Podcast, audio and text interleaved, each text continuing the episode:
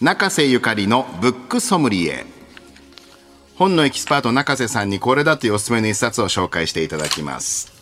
今日の一冊特に面白かったですね。はいありがとうございます。よかったです。お二人に刺さったようなんですけど、寺地春菜さんが書かれた「私たちに翼はいらない」という小説になります。寺地春菜さんは2014年にビオレタで、えーポプラ賞社の小説新人賞を受賞してデビューされましたけれども、2020年には、えー夜が暗いとは限らない」で山本周五郎賞の候補になったり、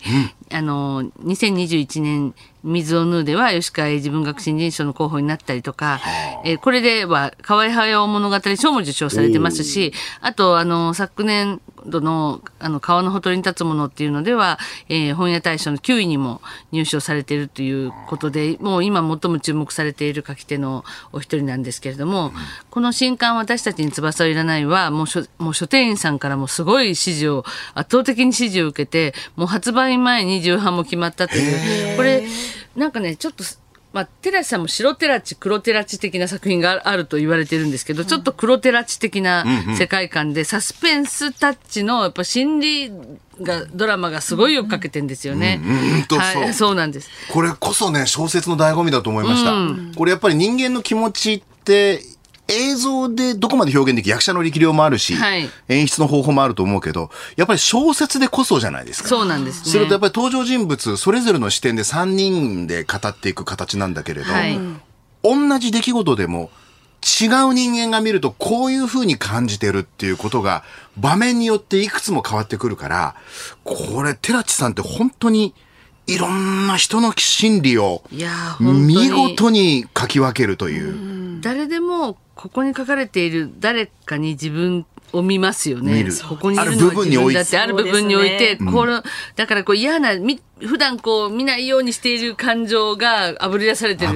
感じがあるんですけど、まあ物語は同じ地方都市に生まれ、あの生まれて育って、まあ、現在もそこに暮らしている3人がまあ主人公になるんですけども1人はその4歳の娘を育てるシングルマザーの茜。そして茜と同じ保育園に娘を預けている専業主婦のリコでマンション管理会社勤務の独身園田。この園田はまあ男性なんですけども。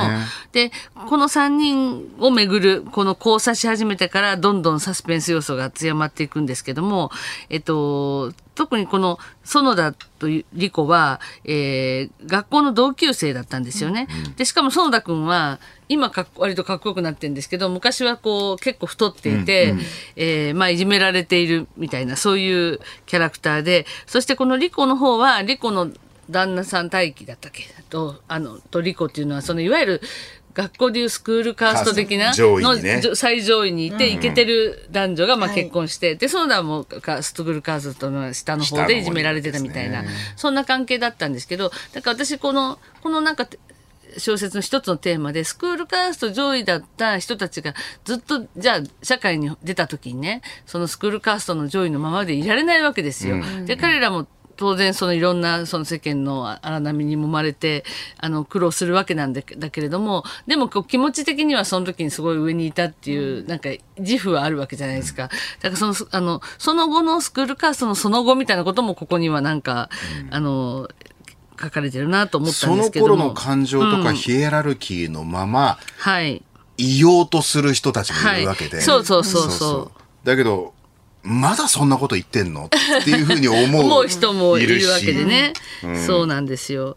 で、まあ、その、リリコとリコの夫の、あの、が、が中学時代に、まあ、その、園田いじめられていたりするんで、その、いろいろこう、まだ恨みに思ってるわけですよね。で、それで復讐しして、しようという、まあ、彼を、まあ、なこうふに復讐してから自分も死のうみたいな感じでそうだって結構暗い思いを抱いてるんですけどもその思ってる大輝というのがリコの夫だと気づいてからはそのリコを利用して大輝をいじめようっていうふうに思ったりとかしてこの園田が本当にもう死のうもぜもういいやこの世に生きててもしょうがないっていうとこの描写から、はい。でも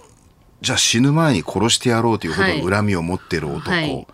その男がリコの旦那じゃないですか。そうです、はい。でもそのリコはリコでその旦那の妻でいることだけが自分のある種のなんかこう、誇りみたいなところが、うんアイデンティティね。アイデンティティであったりとか、リコのある種のこう自分の可愛らしさだけを利用してうまくやっていこうという、でもそんな女の子ってきっといるだろうな、みたいなあるあるもあるし。でもそんなリコが許せないちょっと地味めの茜っていう、あそうそうそう茜さんの心理描写のある種のなんかこう、暗さもまた独特でいいんですよね。そうなんです。その本当心理描写が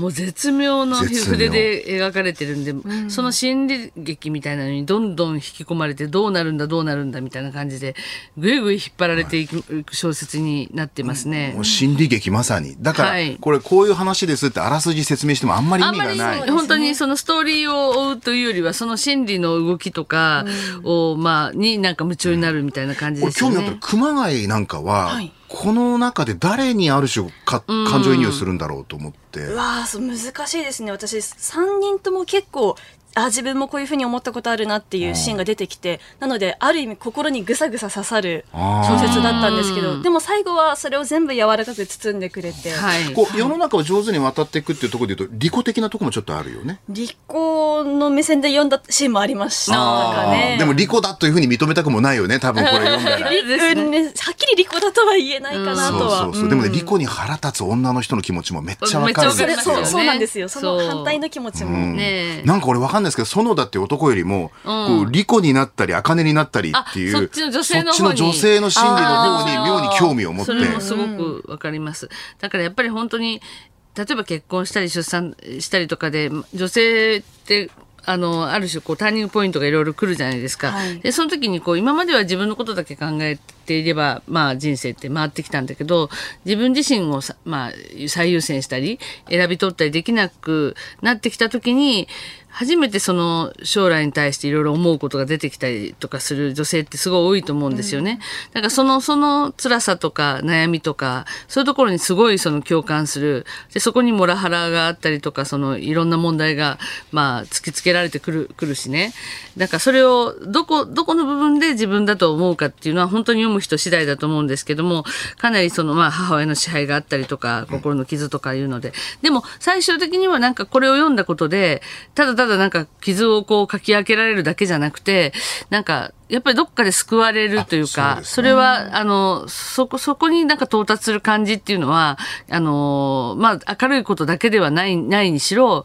あのすごくやっぱり小説の力だなと思いましたね。そう、救われるって人もいるだろうなと思ったし、僕の場合は、この3人の登場人物の心理の変化の描写がまたすごいなと思った。いや本当になんかカッキーが言うようにねもしそのドラマにしてもらいたいなと思うんですけどその辺の心理描写の